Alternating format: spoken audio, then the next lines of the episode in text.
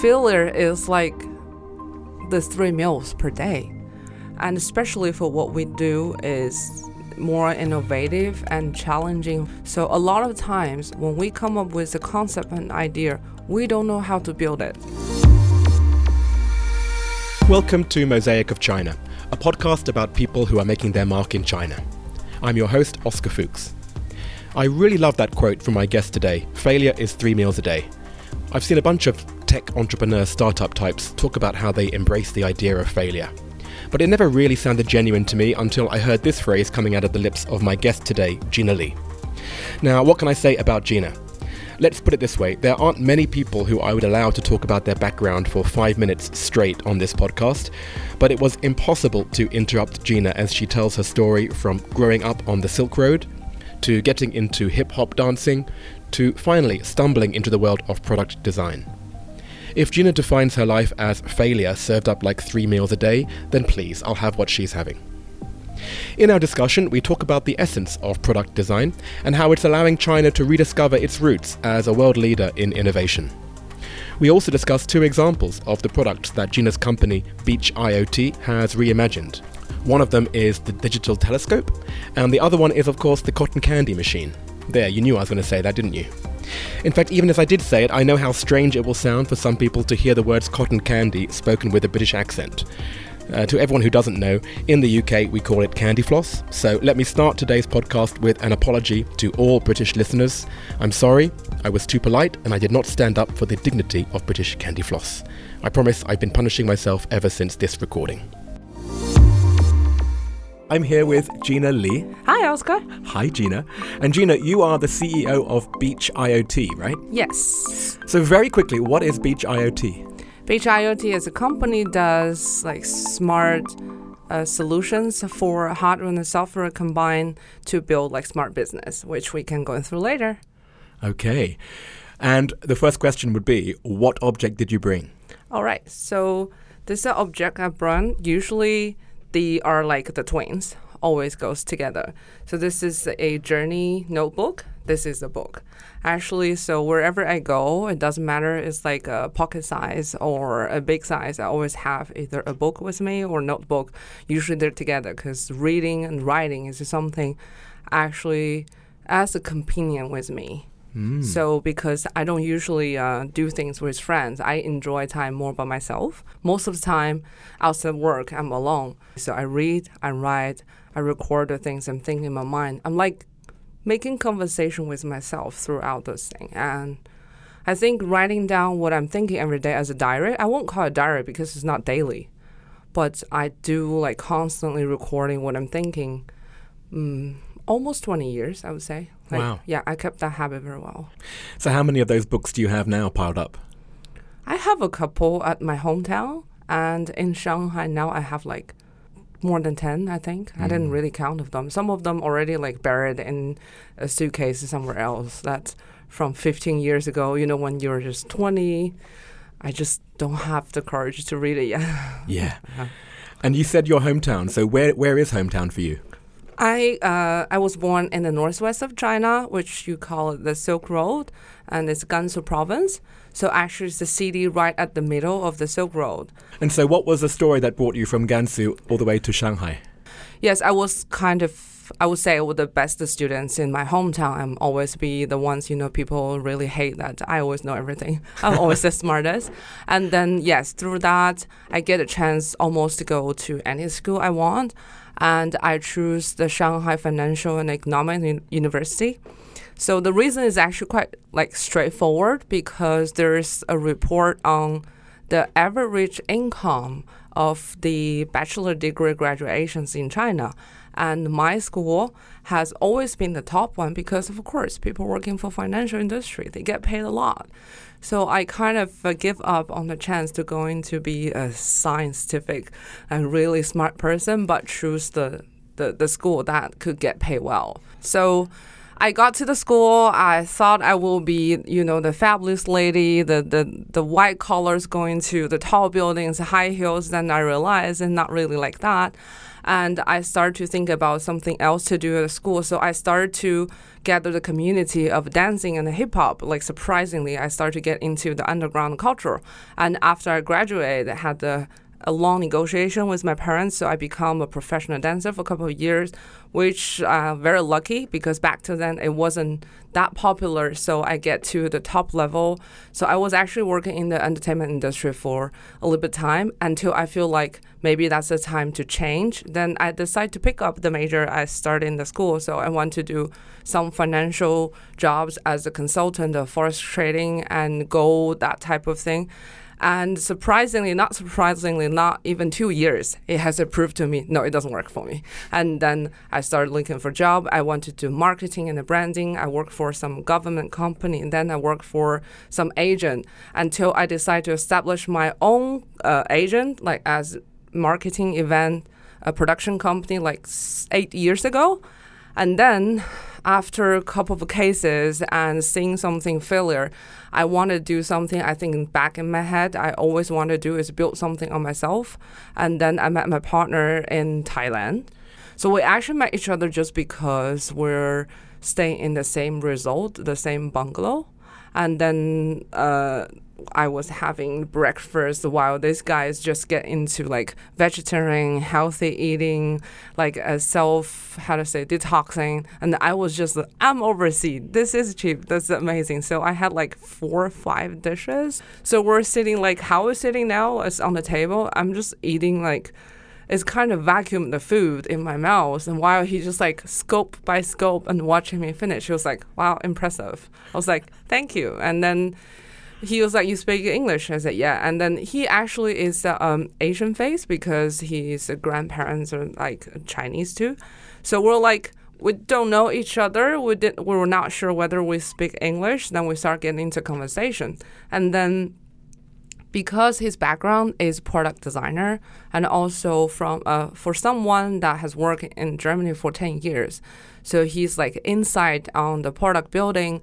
Also how he sees its Chinese like product industry it gives me a lot of um, inspiration. Also it's kind of hurt when some of the really critical points he highlight. Like for example he was saying back in the old days China was the best of building stuff in the world everyone was talking about all the silk, all the like China, ceramic, everything we do was the best of the world for building.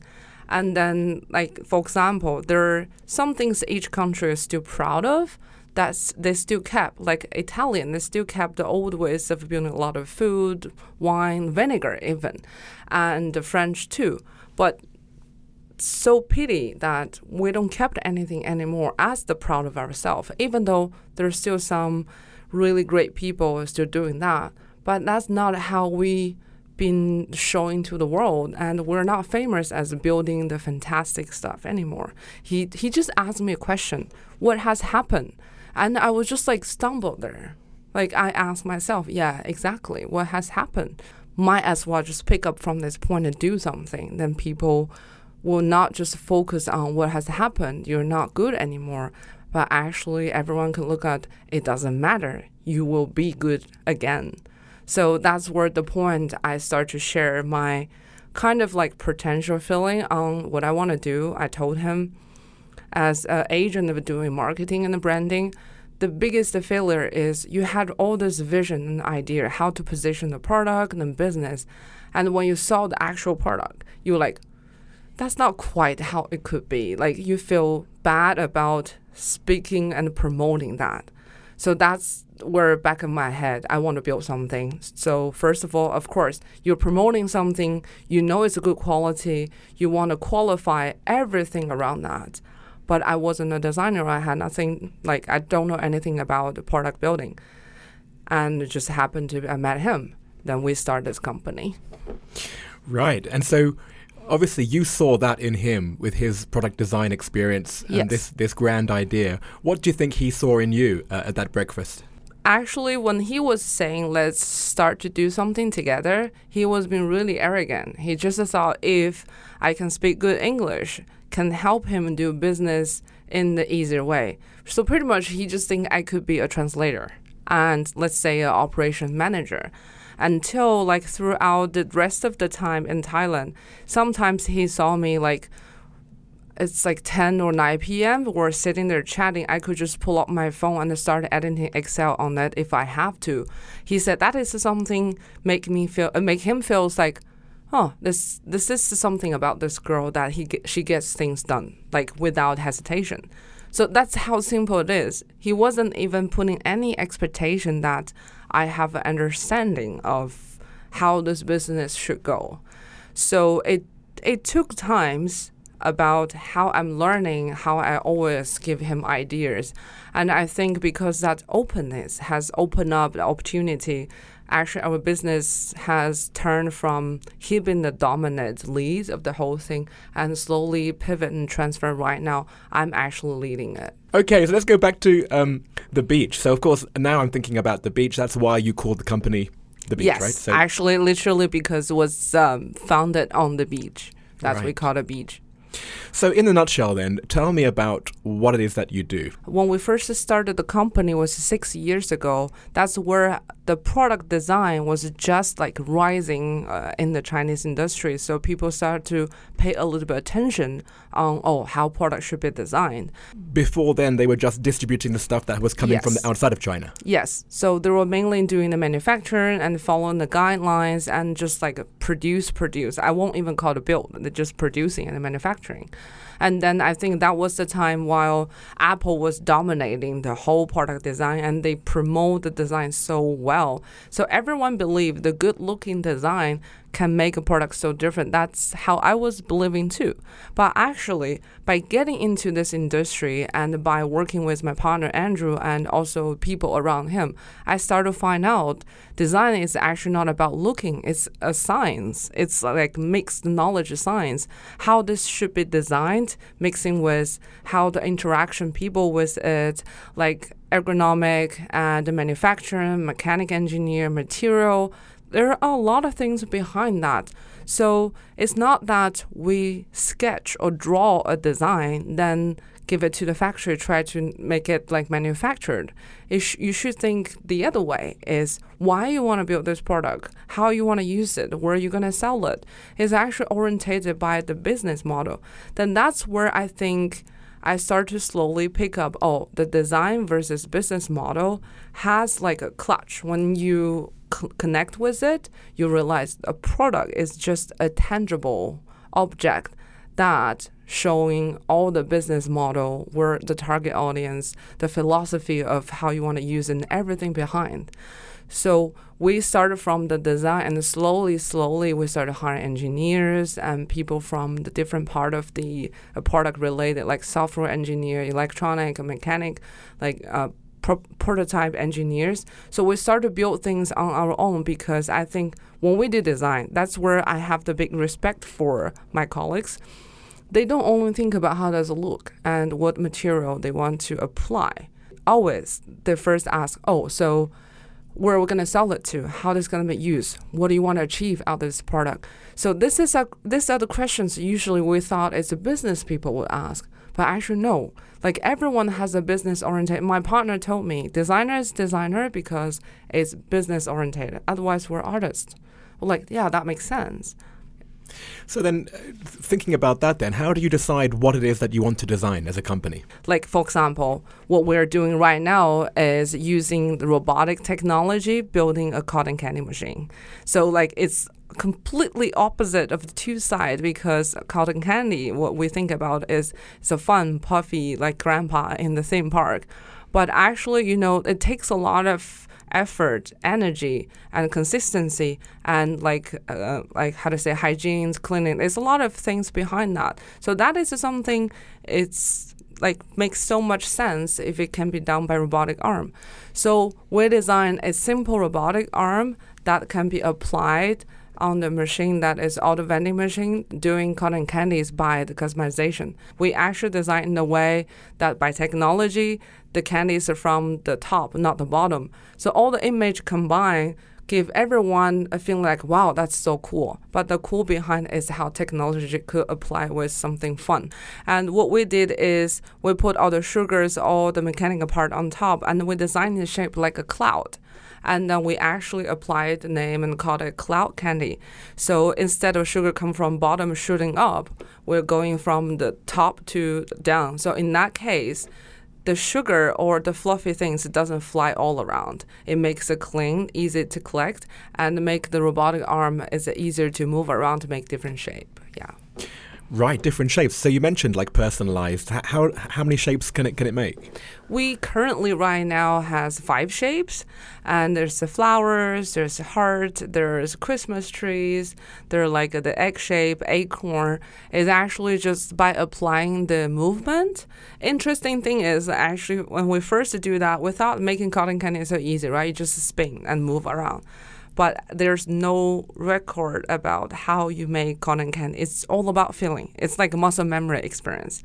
So that has been the biggest challenge for us by, oh, so how we going to tell a robotic arm by programming it to build a cotton candy? Because we don't know all the angles, all the mathematics. Then it actually requires our mechanical engineer he is Canadian and he graduated from like master degree research on carbon fiber. He was just joking. I was meant to working for satellite industry. Now I'm making cotton candy in China. so, so he has to learn for like weeks to become the master of a cotton candy. Then he he actually need to manually by moving the cotton can the robotic arm and to record and understand how does it work and then report it back. So it's just a simple thing like that. This is how I want to say like technology can never run on its own. It can do something, make it exciting, but the real connection is how we understand something we cannot even extract exactly but how we can connect that with a, like robotic technology can build something to help us make a better experience. Okay, well there you go. You have your first advert now on this podcast. Thank you. I want to ask you about another example of a success, but maybe before I do, like has there been any notable failures like or any things that have been like a surprise or a challenge that you weren't expecting? Failure is like the three meals per day. And especially for what we do is more innovative and challenging for the traditional way of building the product. So a lot of times when we come up with a concept and idea, we don't know how to build it. And uh, we got a challenge from a client. If you don't know how to build it, how can you make it work? I said that is how we have the multi like skill set of people sit together to figure out how to build it. So one of the example is actually one of the I think is my favorite product so far. It took the longest time and has involved with the most failure and its most difficulty. So actually, to a year and a half ago, we launched a, a digital telescope in, in CES Las Vegas. We actually brought it to the the Las Vegas. So we spent like years and we figured out how the experience should be. We build the app, we try to get algorithm. But actually the the biggest failure or let's say the most frustrating thing about this thing is actually the optics. You know the funny thing about this, the optics of telescope hasn't been changed for hundred of years. That's how was this invented. That's just like pure optics with lens. And then by larger of the telescope, you need more precise, like precise of the how to say the manufacturing uh, process, and the failure percentage is way higher than we can think of. And because of the innovative way of control, the, the focus point and optic image, we actually redesigned the whole optics. And just by achieve that and getting image, getting everything sharp, and we can look as like the object as how we expected. Took our like more than a year. But yeah, glad after so many years, and now we're actually in the production line, and we're actually delivering the first the product into the uh, uh, Australia and North America by end of this year, and then the goal is like you put in in the backyard. You don't need to suffer for the cold weather. You sit by the the couch and you can actually mirroring all the image on the TV and by just searching and it starts live. So That's wow. it. You don't really think that you need it until you hear about it. It's one of those products. Like, actually, yeah, I can imagine, like, with my nephew pointing at the star and Right. s- uh, saying, ah, I've got no idea. Uh, Uncle Oscar is an idiot. But now I can fake it. and I guess your example is, is also just another great way that, you know, you see China as a whole moving up the value chain, you know? Yeah. I think people outside of China still think it mainly as a manufacturing base, but you know, with with the capability of inventing things and also harnessing that network when it comes to distribution within China, I think that's just a killer combination what you've got there. Yeah, and also I think with current like the the future technology, let's say it's already on the fastest speed train. We need to get on the train. We need to get used to the speed. We need to adapt to what is going to happen, and then by doing that, everyone needs some insights. And the great thing about the Chinese technology product and how we're rising up the trend is we can actually provide a lot of insight and case and demo in different way because they're so self-responsible for technologies. They adapt it so well. So I'm always hoping that just by the technology itself, let's maybe despite all the other fact, that is something pushing the, the human society forward. That's just part of science, how it works. Yeah, so that's why I'm loving of what I'm doing. Great. And if we get nice acorn shaped cotton candy out of it, then everyone's happy. Uh, yeah, of course. Well, thank you so much, Gina. Thank you for your time too. We're now going to move on to part two, which are the 10 questions. Okay. Oh, the fast ones. Yes. Are you ready? Yes, let's do it. Question one What's your favorite China related fact? uh, Chinese always good at surviving. Okay. Yeah, because among the history, we have a long history, 5,000 years, the change of wars, everything. But I think Chinese do deeply inside knowing it doesn't matter how horrible it happening, whatever change is out there, the best way to adapt it is to keep yourself like alive, survive first, and then you figure out later. So, do you have a favorite uh, word, like a new word or a phrase that you like to teach foreigners in Chinese? I would say uh, I, I think that's the only thing I never found how to present in English. Like if you can teach me, that would be perfect. Oh, God. It's called 辛苦了. Oh, Shinkula. Okay. I never found really like in which part you can present because that's a phrase that is nothing about the result, nothing about anything you do, the purpose. It's just about the effort and the time you put in, and it's just so. It's including so much of the like caring and love. It's like relieving, and sometimes people just say 辛苦了,加油, and that's like a lot of power. And I never find an English word can replace that. I think I would probably translate it best as uh, good work. Good work. Good work today. Yeah. Like it's it's usually at the end of the day or at the end of at the end of a project, right? And Okay. it doesn't mean that necessarily it was a success, but you're just acknowledging the other's effort is probably yeah, good work. What about when you experience the whole day is being failure the whole time? Yeah. Yeah, it's been a tough day, but thanks for your work, I would okay. say. Because, right. yeah, that's that's the cool part of Shinkula, right? Yeah, you, you can just apply into any, if you, someone dedicated to doing something for a while and doesn't matter they're happy, they achieve something, mm. they're frustrated, you can always say Shinkula and it's full of power, yeah. right? What is your favorite destination within China? My hometown, for sure. The, the the the Gobi Desert with mountains, and also because it has involved with so many histories um, from thousands years ago. We actually have the Han Dynasty like Great Wall there, so it's actually two thousand years ago. But it was it wasn't built by stones. It was actually just built by mud, because it's so rare of the rain, and it's still there. Like it's just how little the rain every year it drops on that, so it's just still there. It's out in the wild you can act- actually just go visit without any problem buying tickets. No, you just drive and you go on the wild. You see what is left there from 2,000 years ago. Wow. Yeah. And no crowds of tourists or Mm, I think lately it started to be a little bit crowded in certain season. People started to find out, oh, that's actually a great place. But not as I remember when I was young. It's just no one around. right. If you left China, what would you miss the most and what would you miss the least? let's let's take uh, Shanghai as an example. We actually are free to do a lot of things here because people are so tolerant and they put up with different type of things, even though they don't agree. Maybe they don't do the same, but they won't just jump into your zone, tell you not to do that. I think that has become something, especially in big city in China. It's a little bit cold, but also at the same time, it's more free what I will miss the least is also related to this part is the crowded packs of people. Like it do bothers me sometimes. It's um, I do feel people are not aware enough that have like a certain space leave it to other people. So I think that's it.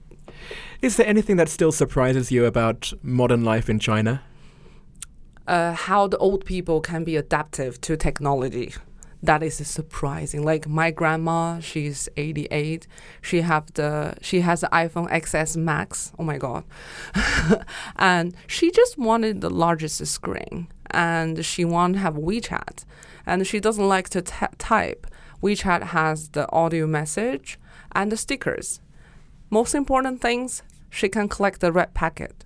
So we have the family group that every day we just send some like you know 10 kuai or 5 kuai red packet. And she's happy like that just somehow was the simplest connection of everyone. And then i found out like a lot of people like me if their grandparents live back in hometown they do the similar thing. Where's your favorite place to go to eat or drink or hang out? Uh, in shanghai? Yeah. IAPM a shopping mall based in the downtown of Shanghai.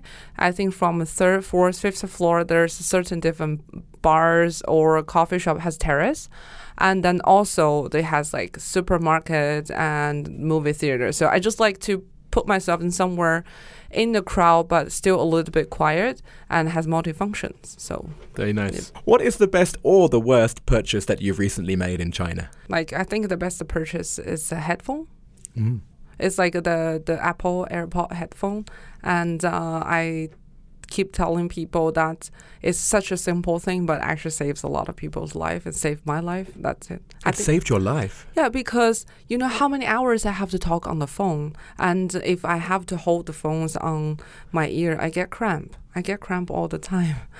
so that's basically actually the most expensive purchase item for the last few years I did. Right. Yeah. I'm uh, that type of person. yeah. What is your favorite WeChat sticker? Oh, okay. It's a. Uh, it's a Super Mario shaking his head as a super rock star. Like every time I look at it, I just want to do the same. Awesome. Mm, yeah. And what in what context would you send this to someone? It's like a shinkula. Ah, okay. Any contest. If I want to cheer people up and then like bring back some energy, I just do that. Very good. Yeah. Uh, what is your go-to song to sing at KTV? I don't know if you know. There's a animation serial called Xi Yang Yang. It's like happy sheeps everywhere. Oh, I have seen it. Yeah. yeah, that's that's the song that every time I will sing it. is it easy? That sounds easy. Yeah, it's very easy. It's like a kid's song. It's like uh, there's uh, singing about the cabbage and uh, like uh, vegetables and carrots and everything. So I just love that lyrics. It's like I'm singing all the vegetables together because I'm a sheep. and finally, what other China related media or sources of information do you use? One is called uh, 36Kr. It's like a um, a technology app that they build content for specifically like people working in the high tech industry. Another one called Dedao. It's like a podcast, but not only a podcast like speaking type. It's more like a reading book. So all the people who has program on that has very famous book that telling people of certain like philosophy of working or different type of knowledge, and they just like record it by reading it. So for me, sometimes is I when I bike to work, I listen to it and then like certain part because they have actually a PDF referred to that, I can just mark out as note. So that's the two things I generally do as information resource? Well, you've obviously got this natural curiosity which just comes out, and the way that you absorb information, the way that you are, you know, voraciously reading and listening, ah, uh, you know, to me, this is this is the reason why you're you are where you are. I think. Thank you. Uh, curiosity, actually, the good thing is like a lot of people sometimes ask me is like uh, do you consider yourself super smart or something? For me, it's just pure curiosity. I just want to know. Mm. Well, I should also say thank you to um, the team at IPWS. Um, oh, yeah. Big thank you to Amanda um, and everyone at IPWS. That's where you and I first met at yeah, their summit. Exactly. Yeah. Um, I just saw you accept a, a prize there. What, what was the prize that you won? So it was the uh, Women Leadership of the Year as Innovator of the Year. Right. So uh, I think I was really excited to get the award, and uh, I wasn't expecting it. Um, I think last year I got. Uh, I, I got a nominate as well, but I didn't get to the finalist. So this year I got an email say I got again and I was in the finalist. I was like, oh wow. So that's for me it's already achievement. I couldn't even wait for the summit. It was like I'm just gonna post it on my WeChat moment and it's that's it because I don't think I could ever get it until like I went to the jury process and talked to everyone and go to the summit. It was like you know what? It's not about receiving the award. It's like all of you guys, like all the fantastic women, all the people who's talking, and then it reminds me like at some point instead of just being curious in books and things, I need to be more social. Mm. That is actually my personal goal right now is I need to pull myself out and actually talk to more to people because I actually like to talk. Mm. But sometimes when you have limited time and uh, attention, you just need to replan it. So I really appreciate the IPWS has the uh, the annual summit and the award. I get to know you. I get to know a lot of fantastic women and we actually get connection very well. We hang out, so it's like a, a life turning event for me. Great. Yeah. Thank you again. The last thing I'll ask you is if there was anyone else in China who you'd recommend that I interview next, who would it be?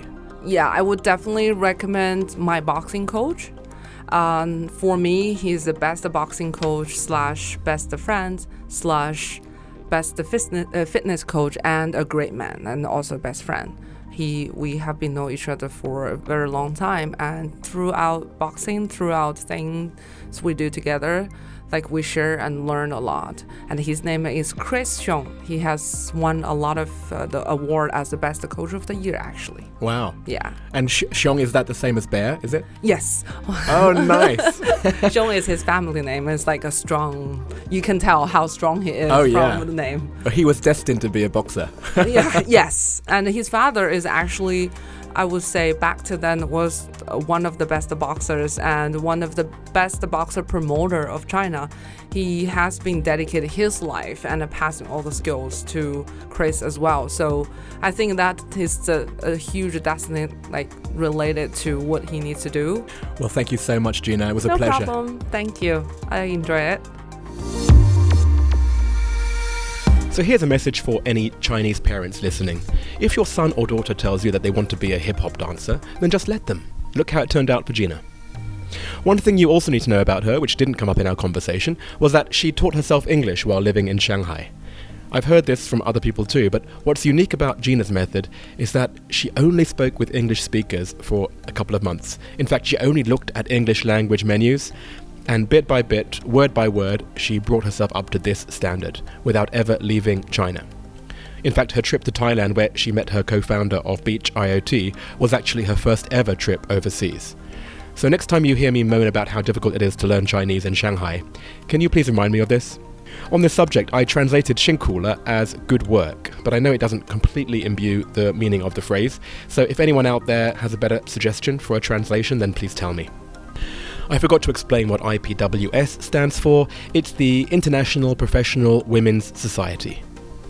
All of the images are up on social media. Just go to Mosaic of China on Instagram or on Facebook, or connect with me on Oscar10877 on WeChat and I'll add you to the group there. This week, there is Gina and her objects. There's her favourite WeChat sticker, of course, um, that's Super Mario rocking out. Uh, and there's also a photo of the cartoon character Xi Yang Yang, if you're in China, you've definitely seen this character. Uh, the reason I was so excited to get this recommendation for a KTV song is because I need to learn easy songs in Mandarin. So this was a great one for me. It's all about fruit and vegetables. I can just about manage it. So watch out if you're going out for an evening of karaoke with me anytime soon. Gina's favourite place to visit uh, was her hometown, so Gina grew up in the city of Jinchang in Gansu province, and I've posted a photo of the Han Great Wall nearby. I learned from the internet that this was built between 200 BC and 200 AD. The parts of the wall that are usually visited by tourists as a day trip from Beijing are from between the 15th and 16th centuries, so it's a big contrast. If anyone listening has plans to go, then please tag me in a post so I can grind my teeth in jealousy. I love making connections between the episodes, and Gina's was no exception. She mentioned the restaurants with a terrace on the high floors of IAPM, the fancy schmancy mall. So that's three interviews in a row where there's a connection with terraces as people's favourite places to hang out. This is karma, since I'm always moaning about how the weather in Shanghai is totally inappropriate for terraces. But I'm obviously in a minority of one on that one. The other obvious connection was with Eric, the China Africa correspondent from episode 3 of season 1, since his object was also a notebook. But the nicest connection for me at least was with last week's episode with Jorge, who talked about burping, this is a great example of what Gina was talking about how people in big cities in China overlook the bad behavior of others, which affords the individual a lot of personal freedom. So I've been trying to use this as a mantra to improve my own terrible impatience, and for everyone else like me, please try doing it too. Don't try focusing on the bad behavior of particular individuals, but pan out and allow yourself to see the equanimity of everyone else. Mosaic of China is me, Oscar Fuchs, editing by Milo Di Pietro, artwork by Denny Newell, and China technical support from Alston Gong. I will see you next week.